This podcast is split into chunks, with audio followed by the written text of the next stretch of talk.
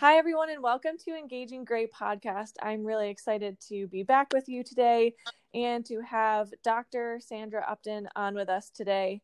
Doctor Upton is the Vice President of, of Global Diversity Practices with the Cultural Intelligence Center and is responsible for providing leadership and expertise on diversity, equity, and inclusion matters for the Cultural Intelligence Center clients across the globe. She has over twenty-five years of experience training and consulting with businesses, educational institutions, governmental agencies, and nonprofits around the globe.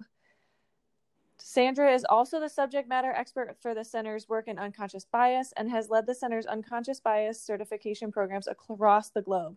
She is a frequent speaker and consults with numerous businesses and institutions on how effective and how to effectively integrate cultural intelligence and unconscious bias assessments into training and businesses' educational settings. She travels frequently and is consulted with organizations and facilitated trainings in places such as Brazil, China, Australia, New Zealand, Indonesia, Israel, Singapore, South Africa, and several countries throughout Europe. She and her husband, Robert, are the proud and excited empty nesters of two amazing college-aged children, and I am incredibly proud to have um, her on our podcast today. So, Doctor Upton, thank you so much for joining us. Thank you so much for inviting me, Mary. I'm very happy to be here. Doctor Upton, we um, continue to be in such an interesting year where uh, not only do we have the coronavirus pandemic, our workplaces are shifting and looking wildly different. Our political system is at the center of our minds with the election just uh, about a month away now. And, you know, I think workplaces and especially business leaders, managers are trying to figure out so many different ways of engaging their employees virtually and how to under, how to create space for these realities, but also to keep focus on work. And as a trainer and expert in cultural intelligence, how have you seen this capability, this this framework, Uh, misunderstood, but how how also could it be incredibly vital for this particular time that we find ourselves? Sure.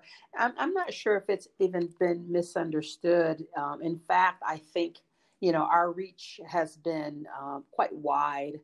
Um, you know, for many years, we have continued to grow um, as an organization, as a company, and, um, you know, work with both uh, folks in the corporate space, in the nonprofit, in the education space, and governmental entities uh, all over the world. And certainly in the midst of this, you know, pandemic. And when I say pandemic, I'm actually referring to the pandemic of, of racism, right? And systemic mm. racism. Um, you know, the, the demand for our work has, has continued to increase. And so um, I think people, for the most part, are clear, big picture clear about cultural intelligence, right? And, and the fact that they, uh, they and their employees and their teams need this skill in order to navigate effectively across cultures.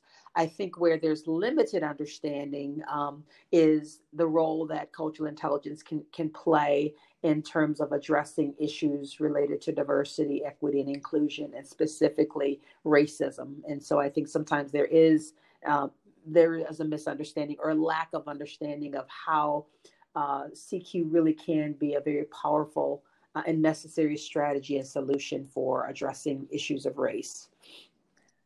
Yes, and you wrote a fantastic uh, blog article about this because um, you you said it so much better than than I had. I've I've talked with many people of saying, well, it's a really nice thing, but I don't know how it helps me do this work.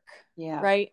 And that's the work that we're really in the midst of in our country, perhaps, and very much too late to to have this conversation, but we're having it. And so how do you see cultural intelligence um, being able to work effectively in this area of race and anti-racism work? Sure. Yeah, I, I think if we go back to look at some of the basic definitions of what we mean by racism, what we mean by, you know, the the the, the word of the day is becoming an anti-racist, or the sentence of the day is all of us working to become anti-racist. But I think if we look at the definitions, right, so when we talk about racism, right, that, that's this underlying belief, right, in the superiority of one race over another, and and its right to dominate. Um, and you really can't um, be racist if you don't have power. So it's this combination of prejudice and power, which means that everybody can't be racist. You know, many of us can be prejudiced, but all of us can't be racist. You can only really be racist if, again, you've got this belief in superiority um, of one race over another, uh, but and there's this prejudice, but it's also combined with this power, right? And and, and so the question becomes, who has the power? And we mm-hmm. know here in the U S, we know here in West Michigan that it is a predominantly white uh, community, uh, white culture that has mostly the power and influence over uh, a lot of these companies and uh, the systems that are in place. And so I'm not I'm not saying all races and all white people in, in West Michigan are racist. That's not what I'm saying. I'm just saying when we look at the definition of racism, it, it is it's a combination of both a prejudice towards another cultural group, but you also have to have power in order to, to have racism. Um, and then when we look at uh, this whole idea of becoming an anti-racist, you know, that's simply someone who takes intentional action to oppose racism and racist systems and structures. Uh, but in order to do that, uh, in order to take that intentional action, we believe that you need a skill to do that. It, it, you can't just have a good attitude. You can't just have a will Um, and desire. Those are all important things. You need to be motivated, but alongside that desire and will to, to take this action, it, it requires a set of skills. And that's where cultural intelligence can really come into play, right? So when we define yeah. cultural intelligence, it's the capability to function effectively in any cross-cultural context. Well, if we're going to function effectively, um, you know, we need to function effectively, as, as what I guess I want to say is we need to function effectively when we are engaging with cultures uh, in order to to minimize racism, right? And to, to minimize racist systems. So to develop that skill set of being able to work effectively across cultures absolutely can contribute to us taking these intentional action steps to oppose racism and racist systems and structures. Yeah, absolutely. That makes so much sense to me. I I wonder, you know, as I think of workplaces and how workplaces kind of define culture and your point about working effectively across cultures, I I know from, from doing some cultural intelligence work that a big part is us getting to know what our own culture is, right? Beginning to recognize, oh, this is my lens. These are my cultural values. And people can have different ones than me. Absolutely. And do you, how do you see, especially because for many people, it's really easy to think about that for another country, right? Mm-hmm. Like, oh, that makes sense when I travel abroad. But when we think about, you know, America, and America is wildly diverse and we're huge, right? We are multiple, you know, countries put into one, right? When you look at our geography and our size. Um, and so how does knowing ourselves or doing that our own work to begin our, to know our own cultural values and our own lens play into cultural intelligence and being an anti-racist? Yeah, that's a fantastic question. And I think, you know, um, if we don't, like you said, we all have our own um, ways of thinking, right, and behaving and interacting. And those typically come from how we were raised and how we were socialized and the different experiences that we have. Uh, but so often we, we, we do those things on autopilot. We don't even think much about it because that's just how we are, right? It's how we prefer to go about life and working with others, and we don't give it a we don't give it a second thought. The problem or mm-hmm. challenge comes with, like you suggested, is when we are interacting with people who were also socialized and raised, you know, and have had experiences that are very different from ours. And then uh, if we're not careful, we go into those interactions Uh, assuming that they are going to have similar thinking and ways of wanting to interact. And when we don't understand that they come with a very different set of, of values, then that's where all kinds of cross-cultural clashes can happen. And so mm-hmm. because it is an automatic thing and we don't give much thought to it, just to step back and reflect and just really do an honest assessment of these These really are the values that guide how I engage. And, you know, they're, for the most part, there's nothing wrong with them, but how are they impacting my ability to successfully engage with other cultures? And more specifically, how are they impacting or perhaps prohibiting my effectiveness in helping to, to fight racism? And so taking that first step to say, what are the cultural values um, that ca- kind of guide how I see life and how I prefer to go about life. Um, and then what are some of the values of some of the other cultural groups that I am interacting with, particularly by B I P O C people, right? So people who are, you know, Black, Indigenous, and other people of color. Um, what are some of the differences and similarities, um, and how do I use that information to perhaps adjust and adapt how I engage, and also perhaps challenge me to think about potential biases that may have uh, come as a result of how I've been socialized and how I've been raised. So that reflection is really important and very powerful. And then understanding that, developing that, that education piece of then understanding your own values up against the values and beliefs um, of other cultural groups, and how those two mesh together, and what adjustments you might need to make uh, is a really important and helpful first step towards helping to to create, to, to become an anti-racist, but also to help contribute to your organization or institution uh, becoming an anti-racist organization.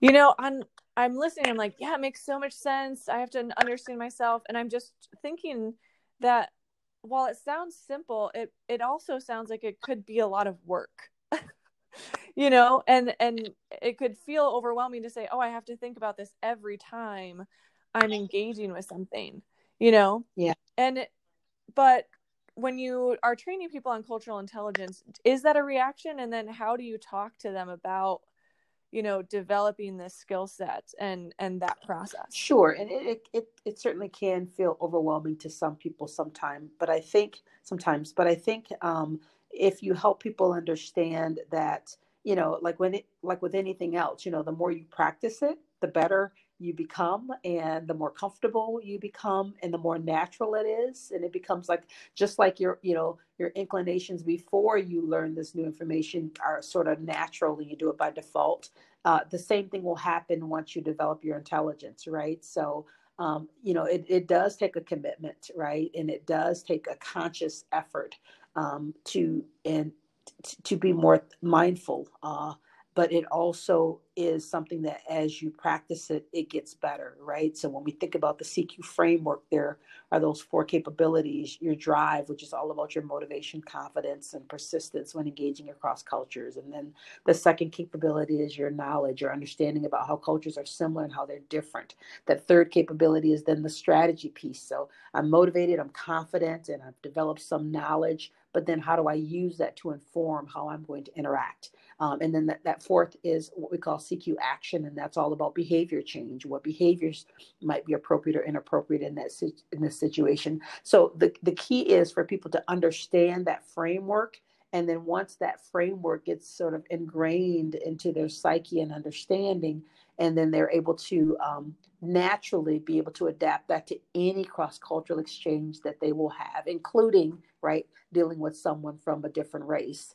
And so it, it really, again, goes back to really getting a good understanding of the framework and practicing it, practice using it and developing that skill. And it really does get easier um, and more comfortable, and, and maybe a more comfortable becoming uncomfortable, right? So Um, mm-hmm. not comfortable where it just becomes a breeze and you don't think anything about it. It becomes more comfortable, even being even in uncomfortable situations, to say that I may not feel super comfortable in this situation, but I have the skill set to navigate it, right? And I know that I'm going to be better off.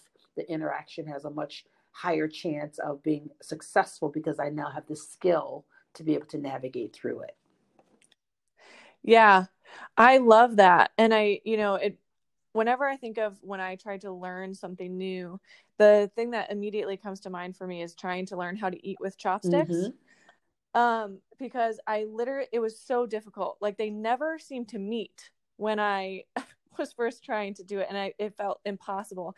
And now, you know, like after practice, it, it has become something where I can pick them up and, and use them much more regularly. And I think so often when they are skills that we, we can't always see, right? Like the chopsticks, we can't always see, oh, wow, now I'm able to hit a ball so much farther in baseball, or, you know, I've now been able to run long distance run. Sometimes it's harder to see that measurable growth um, and harder to think about the things that we're learning as skills and as capabilities similar to, you know, muscle memory for other things. But we, we do know how to do it, right? Yeah. And we've done it for many other things, and we can, we can actually do it. It's not just learning a list of things to memorize. It's really learning a new skill set. Yeah, absolutely. And I think, you know, um, one of the ways to sort of measure your growth, I mean, you can take, of course, the C Q assessment and take it again to see if you've, if you've seen some growth, but even just reflecting on um, your, your cross-cultural interactions, and specifically since we're talking about race, you know, your, your interactions with others from a different race, even just reflecting on the different experiences and saying, you know, how did that experience go? You know, um, and it actually went quite well. And, you know, it's because I was much more conscious, right, of those dynamics mm-hmm. that we talked about earlier. And so even just reflecting on your success in interactions can be very motivating, Um, and a reminder that you're growing, uh, and that, again, it, each time it gets better and better and better. So how, you know, we're, I think as individuals who are really committed to this work, this could be a, a great tool for them to use to help them along and give them a, a framework to kind of grab onto and start working towards being an anti-racist. What, in this current context, what are the skills and capabilities that workplaces can cultivate uh, within their own culture, within their employees, to support anti-racism work? Yeah, I think there are a couple of things that they can do. You know, out, outside of skills, I, I would just start with, you know, leadership commitment, right? So that's more of a, not so much a skill as it is um, just this demonstrated commitment that as an organization, we are committed to becoming an anti-racist organization. So the more you can get leadership to take a stand and um, and and and demonstrate uh, that commitment through some claimed actions, that's really important, right? And then from there, I think you can embark upon um, some learning and development for um, for your uh, employees. Uh, so that includes the, the cultural intelligence piece, which is all about skill development. So helping them develop the skills uh, that they need to Um, work be- to become an anti-racist and to contribute to creating an anti-racist organization. But then just education in terms of helping them understand why this conversation is so important. Um, what is the historical context behind it? Um, what role perhaps has their own organization perhaps played in perpetuating racism and racist systems, even if not intentional, right? So there's a whole education piece to the conversation that's really important, alongside developing uh, individual skills by taking them through C Q training and other trainings. Um, and then I think just taking uh, time to um, hold some listening sessions, you know, particularly with um, employees who are uh, the, your Black and Brown employees, Uh, or who are part of the marginalized and underrepresented groups in the organization, just to listen to them uh, and give create space for them to share their experiences. That's a really powerful learning opportunity for those who are part of the majority culture. Um, and that learning helps really develop their C Q knowledge. So it's still tied to the C Q framework, right? The more they know, mm. right? That then informs their thinking around how they might need to adjust in their interactions, but also how they might need to adjust um, certain policies and practices and procedures that they may have influence over uh, in the organization or within their own department. Um, and then I think the other piece is building in some way to measure the work. Um, so, you know, it's a common, my answer is a combination of skill development, but also uh, some other pieces that really can make up a more comprehensive approach to moving towards becoming an anti-racist organization. Yeah. So when we, when you talk about leadership, taking a stand and a, and a, and a commitment, what do you say to the people who maybe say, well, I'm not a leader in the organization, but I want to do something, yeah. right? I want to do something here. Where, how do they begin this process? And, and maybe they're a management manager of a small team or uh, just on a team. How could they be a part of bringing this into the work, the yeah, workplace? Everybody can play a role, regardless of your role and regardless of whether or not you are in a leadership position or not. So the first step is, again, that whole personal development journey that you should commit to, right? So thinking about how do I develop my understanding and knowledge, um, and that could be through in my skills, right? So skills, meaning how can I work to improve my cultural intelligence? So they might take the C Q assessment uh, themselves and uh, see where, where they fall and then make a commitment. There's part of the feedback report that they get when they complete the C Q assessment. It includes an action plan. And so they can identify some specific steps that they can take based on their results on how they can improve their C Q. So that's, that's one thing that they can do to, to continue on their own personal journey to grow. Um, and then alongside that skill development, develop their knowledge, right? So there's so many resources out there um, today that uh, that people can read on in terms of, you know, racism in America and the, the history and and also present day challenges. There's so much research and data uh, to support uh that racism is, is still alive and well, and, and we and how we see it through a lot of the inequities uh, that are that permeate all of our systems and processes across a wide range of industries and, and sectors. So there's that commitment that they can make just for their own development, developing the skills and developing the knowledge, right? And both of those, again, fall in that C Q framework. Um, and then um, where they do have influence, again, looking at the systems and policies and practices that, um, you know, I always challenge people to ask a simple question, right? If we really do claim that we want to create a more anti-racist organization or become more diverse and equitable and inclusive, you know, when you look at your systems and you look at your policies and practices, ask the question, does this policy or practice serve as a benefit or barrier to our claimed commitment to become more diverse? And if it's a barrier, if it does not support uh, your efforts to attract more people from different backgrounds and to retain them uh, or to um, p- promote them to leadership positions, if it doesn't help do those things, then you might want to look at how we need to make some adjustments, right? So looking at those policies and practices that are just within their own sphere of influence and making the necessary changes there when they don't serve as a benefit to Um, efforts to become more diverse, inclusive, and anti-racist. That's really helpful. I think so oftentimes we, at least I've heard in many conversations, that we feel as though if I can't do the big change, then it's not worth it. Or if I can't do that big change, then am I really making a difference? And what I hear you saying is that even when you're talking about shifting and having an entire organization focused on this work, it starts That's with right. people. It, it starts with people making their own commitment, taking a stand, claiming action, doing their own skill development, reflection. And then, yes, of course, it must move beyond that, right? It must move beyond my own reflection to addressing policy and practices that benefit or or serve as a barrier to learning and development and listening. But that's so encouraging, and also just something I want to highlight, that it doesn't always have to be the biggest thing to be important when we're talking about this. Absolutely. Work. And when you think about the cumulative effect of a bunch of small efforts and small wins, that's big. Right. So if Sandra's making a commitment to do at least two things, you know, I, I give people very reasonable, you know, and realistic goals to set. Right. If Sandra makes a commitment that in the next three months, she's going to do two things that are going to contribute to her organization uh, becoming anti-racist. And those two things, one of them might be an individual growth thing. The other thing might be some way that I can impact the system or policy or practice.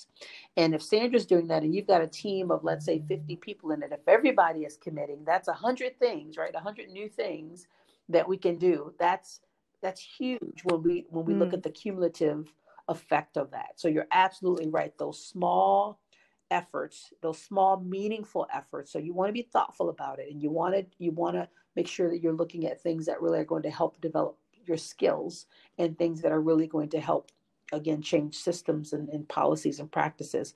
But if you've got a lot of people doing a, um, two or three small things, uh, that can change, that can completely change the trajectory of an organization in terms of its its commitment and its progress.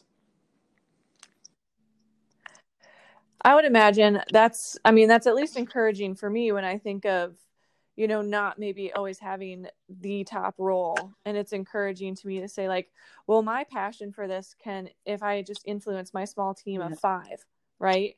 And we all make this commitment, that's, you know, ten things that are happening on a monthly basis that we're doing that can, that can start to shift things. And then maybe someone else will be interested in why we're doing that and, you know, become interested in it as well. Because so often when we talk about anti-racism and our country and just all of things, we, we miss sometimes the personal and the systemic approach, yeah. right?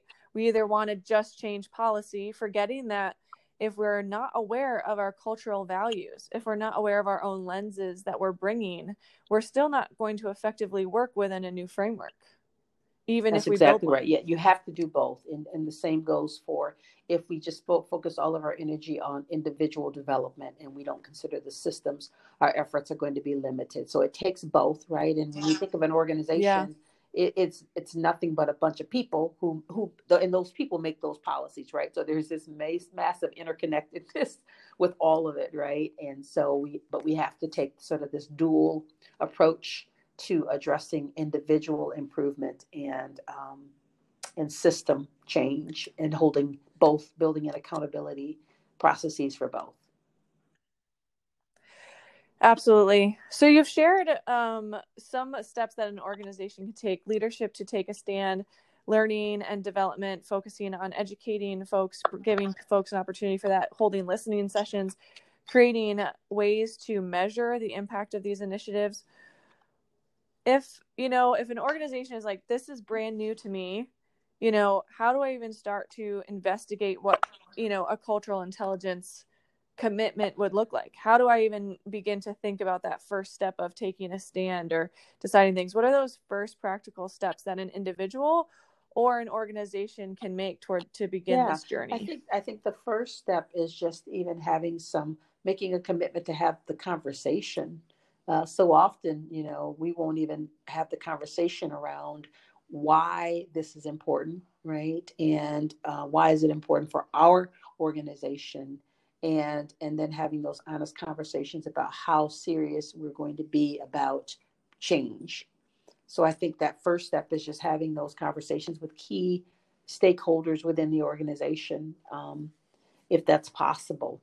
And then I think beyond that, once, you know, you, you, you say, okay, we really do want to do something about this. We really do want to uh, create change in the organization and move us in this direction of becoming an anti-racist organization. Then I think, um, again, if you can get leadership uh, to the table uh, and to get their buy-in and then their leadership on this is another piece.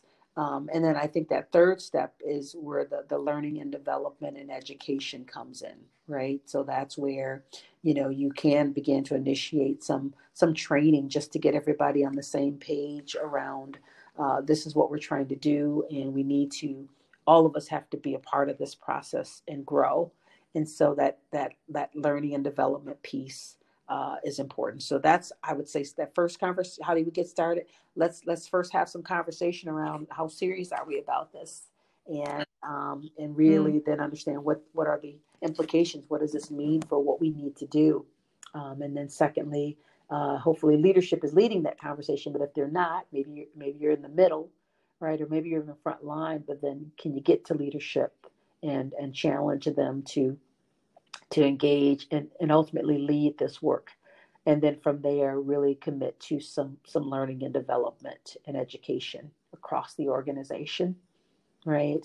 And then, you know, and then moving yeah. into, um, so then you're, you know, you're putting yourself on a pathway where people are starting to develop not just awareness, not just sensitivity, but they're developing the skills, right? We talk about that all the time in terms of the distinction of C Q, um, and then starting to look at systems. Yeah.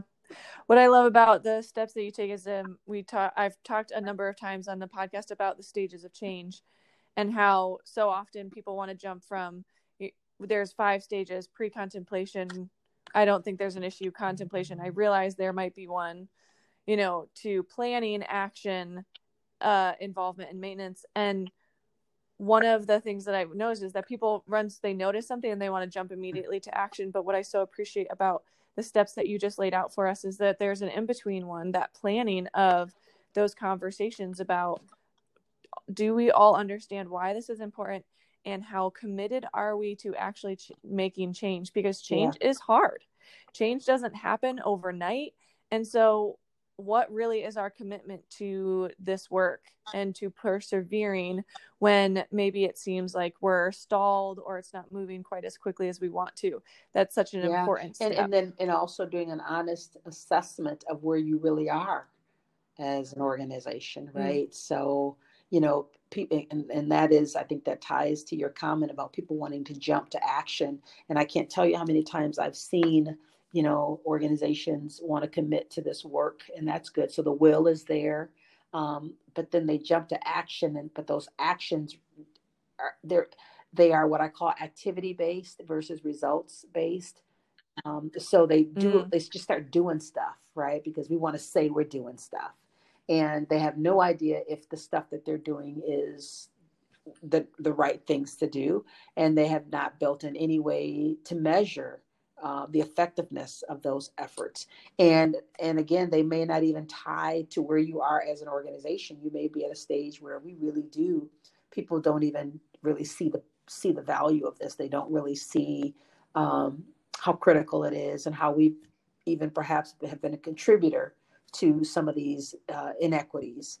And and if you if you if the organization is at that stage and you're trying to jump way ahead and do some things that are only appropriate for when you get to the stage where, you know, people are have skills, and now we're looking at systems. So you have to do that assessment to know, because that then has to inform what are the appropriate action steps um, yeah. that we need to take in yeah. order to move forward in in the right way and in a meaningful way and in a way that we can measure.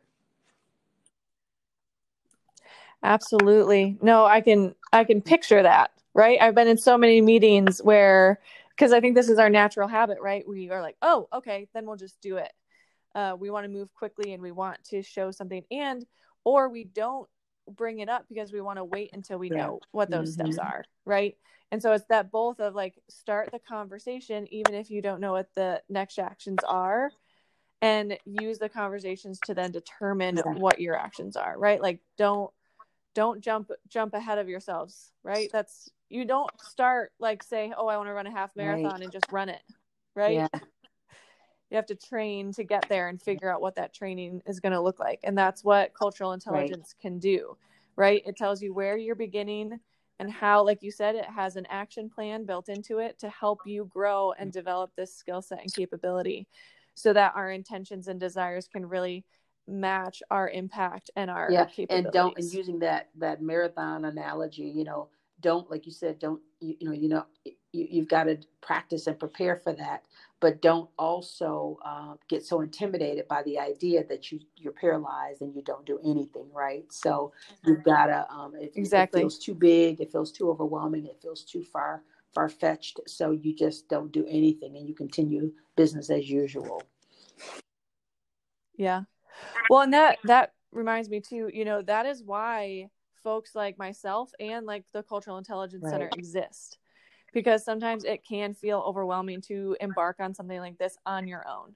And we say it all the time here on the Engaging Gray podcast, you do not have to do it alone. Working on ourselves does not have to be done by ourselves, and doing this kind of development work also doesn't right. have to be done alone. We, there are trainers and experts like Doctor Upton who are available and willing to help uh, you and your organization work and move towards these exactly. different things. Yep, absolutely. So, Doctor Upton, thank you so much for joining me today on Engaging Gray Podcast. It's been such a pleasure talking with you this morning, and I wish you all the best, and we'll continue absolutely. To stay in Thank touch. You so much for the opportunity. And I, I just want to say to your audience, I know you and I were talking earlier, that you, you tend to attract a younger millennial audience. And that got me pretty excited because, you know, uh, that generation, as well as those following them, are the future. And I know that they are very positive and a very optimistic generation, um, and very open. Um, and so the perfect the perfect group to, to lead us into uh, the, not only lead us into the future, but also to lead us in the present. And so I'm excited, and I hope that um, there were a few things that were shared here that that, that group in specific um, can can take and, and run with. Me too. Here's to hoping, Doctor Upton. We'll see what we'll Thank see what you. happens. You too. Have Bye-bye. a great day.